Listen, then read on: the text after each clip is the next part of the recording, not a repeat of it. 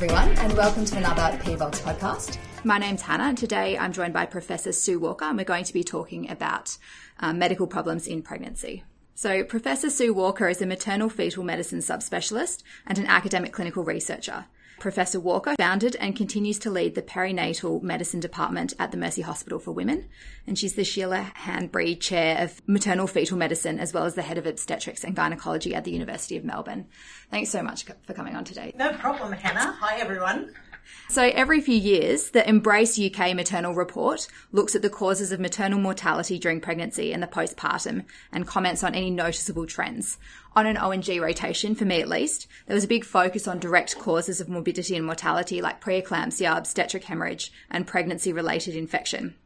But what the research shows is that many more women are dying as a result of indirect causes. So cardiac disease, indirect sepsis like pneumonia or flu, and neurological and psychiatric disorders. We know that pregnancy affects a woman's physiology in a host of different ways, and these have the potential to exacerbate or influence coexisting disease processes. So today I'm joined by Professor Walker, who is going to give us a brief overview into how we, as junior doctors, can approach the management of medical disorders in pregnancy. We'll start with an overview and then we'll dive into anticonvulsants and other medications and then focus on managing cardiac disease in pregnancy. So, which diseases in particular do we worry about during pregnancy? Um, so, obviously, any woman who is considering pregnancy or who we meet in early pregnancy with an underlying medical condition, we just need to turn to what is going to be the impact of pregnancy on that disease, what's going to be the impact of that disease on pregnancy, what's the impact of her treatment on pregnancy, and what's the impact of her treatment um, on uh, what's the impact of pregnancy on her treatment. So I guess we just need to think about those four questions. And really, um, although you're quite right in highlighting um, cardiac and psychiatric illness and others as the major contributors to cardi- to maternal mortality, I guess we also need to think about the burden of morbidity, and we need to look at near miss events and what things end up women in intensive care units, and therefore what's the preventable morbidity. So, just a quick little recap on physiology. Um, just don't forget that in some respects, pregnancy might be considered a bit of a stress test for life. So, during pregnancy, for example, your cardiac output increases by about 50%. That reaches a peak by around about 32 weeks and thereafter stays reasonably stable until you get to term. And so it means that if you've got underlying cardiac disease, it just means that once you put that extra 50% workload on the heart or on the lungs to oxygenate that amount of blood, then sometimes women who've got pre existing disease who've previously been quite well might fall into problems during pregnancy. So we're very dependent on the ch- physiological changes of pregnancy, that is a reduction in total peripheral resistance and an increase in cardiac output to be able to support the de- growing demands of the uteroplacental bed. So for women with underlying cardiac disease, and perhaps particularly those where there are fixed outlet, fixed output, so things like mitral stenosis or aortic stenosis, we particularly worry about the increased demands of those. Now, if you've got a 50% increase in your cardiac output, you're going to have a similar increase in your glomerular filtration rate. So it's going to be putting a little bit of pressure on kidneys if you've had underlying renal dysfunction, that suddenly now you're being asking those kidneys to do 50% more work. And so that's why we can sometimes find that women with either primary renal disease or kidney disease secondary to other causes such as connective tissue disease and so forth, we can sometimes find that their renal dysfunction starts to impair a little bit in pregnancy. From a respiratory point of view, if you've got cystic fibrosis or if you've got another major respiratory illness, as I say, that extra 50% of blood has to be oxygenated. But we also have the pressure effects, that is where you get a reduction in your functional residual capacity due to diaphragmatic pressure from the growing fetus. So that's why respiratory problems can be a problem. And then, of course, the liver is responsible for not only increasing the um, the increase in hepatic blood flow, but also the liver is responsible for um, metabolism of all the um, pregnancy steroids. So people with underlying liver disease, we just need to think about how that'll go in pregnancy.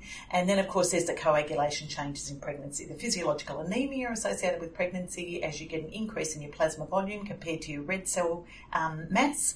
Um, so you get a physiological anemia at pregnancy, which might be exaggerated in people, say, who've got thalassemia or an underlying hemoglobin disorder. And then finally, we know that pregnancy is a procoagulable state. That's a good idea given that, you know, the vast majority of maternal deaths worldwide are going to be from postpartum hemorrhage.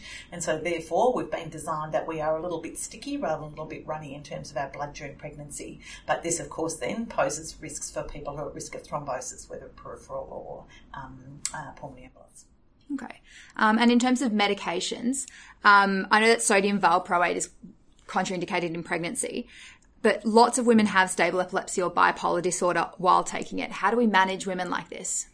Um, so I think that for all of these conditions, the most important visit for the patient is the visit before they get pregnant. So in some respects, I might be talking to the wrong audience here because what we really need to make sure is that GPs and people who are in other specialty fields are asking every woman every time, what are your plans about reproduction? Are you on adequate contraception? And have you thought through how this might go when you're pregnant? So you're right that sodium valproate, I think it follows alcohol in terms of the most teratogenic substance that's used worldwide during pregnancy. And sodium valproate has got a very important place in the management of both psychiatric conditions but also particularly epilepsy. And there are some sorts that are particularly refractory to anything other than valproate and women may need to stay on it. But nevertheless, if we had the opportunity to see people in partnership with their psychiatrist or neurologist prior to pregnancy, I think most of those clinicians would say, look, there might be an opportunity for us to vary that. We might be able to change them over to another medication that is a bit more pregnancy safe. If they said, look, it absolutely has to, they absolutely have to stay on valproate, then you might say, look, could we look at trying to minimise the dose? Let's try and keep under a thousand milligrams a day, for example. And if we have to keep on the same dose, can we at least divide the dose so that we're just not getting that peak um, dose. And then we need to think about okay, are there other medications or exposures that are going to synergize with valproate to increase teratogenic risk and make sure that they're on um, high dose folic acid before they get pregnant. Great, sounds good. And are there any resources that you'd recommend for identifying which medications are safe to take in pregnancy and which might need a bit more sort of extra precautions? Um, so look, I think in any of your standard textbooks there'll be a fair bit of guidance about you know what's A, what's B, what's C, and so forth. Um, from a patient resource point of view, um, Motherisk, unfortunately, that came out of Sick Kids in Toronto has just closed. Its funding just in the last few days, unfortunately, has been cut. Um, but the Women's has a useful medication helpline for patients who are concerned, and um, you know again, just the opportunity if you're in primary care or you're seeing people pre-pregnancy, just to remind them, don't just stop stop your medications once you find out that you're pregnant. So let's not forget, for example, that the neural tube closes on day 42 post conception. So finding out that you're pregnant at eight weeks and then suddenly stopping your anticonvulsant because you're worried about a neural tube def- defect risk, unfortunately, that risk has already happened. Now, what we're adding to the pregnancy is the risk of uncontrolled seizures. So that's why it's just so much better if we get a chance to talk about this before pregnancy. Mm. So, in line with that, if women have known valvular disease or congestive cardiac failure, how can this affect their pregnancy and what can we do in the sort of preconception period to manage this? Yeah, so I think for any women with cardiac disease, again, it's optimal to see them prior to pregnancy. That's for a couple of reasons. I think you want to get in your baseline investigations before you start adding the extra strain of pregnancy onto it. So, echo and ECG and a cardiology opinion. And we would usually sort of classify symptomatology by New York Heart Association grade mm. 1 to four. Um, and so then once you've got an echo, you've got some idea of their functional status, you're perhaps in a slightly better position to be able to counsel regarding prognosis during pregnancy. The other thing you can do at a consult that is a little bit more difficult once someone's already get when someone's already pregnant is just talk to them about what are the risks of a fetus being affected by congenital heart disease, and particularly, for example, if they had something like DiGeorge syndrome or 22q, then it's important for them to realise about dominant inheritance in some of those cases. It also gives us an opportunity to talk to them about medications during pregnancy, which ones they might be on for cardiac failure or arrhythmia management, and also just to give them a broad idea that this is going to be a reasonably heavy investment during the pregnancy in terms of increased surveillance, the potential for an earlier and very well monitored delivery.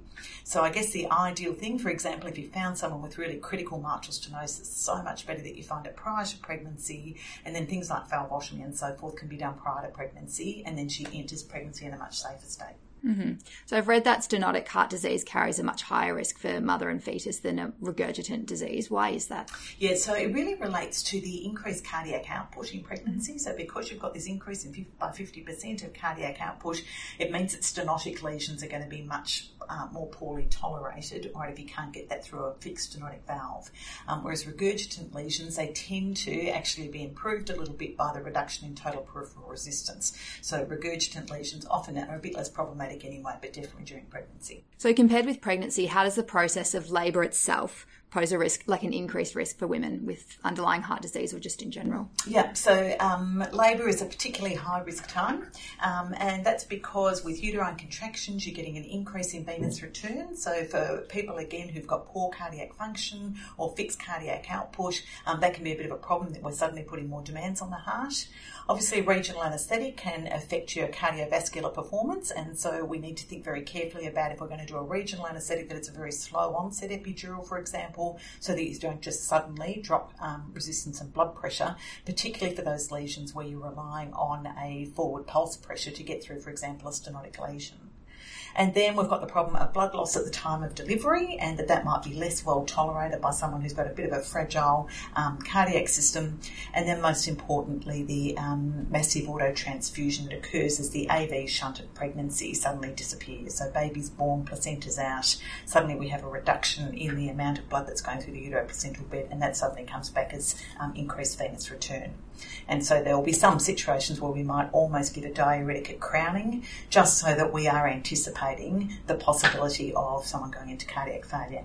Um, and so these obviously, cases are managed in a multidisciplinary team. You need a cardiologist, um, you need an anaesthetist who's got some experience with cardiac disease during pregnancy, and then we just need to decide where are they going to deliver. So often it might be they need to deliver in a tertiary centre with adjacent high dependency or ICU facilities, and what sort of monitoring is needed in terms of central monitoring, arterial line, or whether it can just be managed with oximetry and clinical um, response. Mm-hmm. Okay. On a slightly different note, um, pregnancy represents a period of immune suppression. So, is it true that women with pre existing autoimmune diseases have a kind of lapse in their symptoms during pregnancy? Yeah, it can be a bit variable. You're absolutely right that um, pregnancy, understandably, is associated with a period of immunosuppression. You can't carry around a fetus that's antigenically 50% foreign to you without having some form of immunomodulation. Um, and there are downsides of that. Of course, we worry about uh, flu causing more problems in pregnant women or infections sort of getting more overwhelming in pregnant women related to that immunosuppression.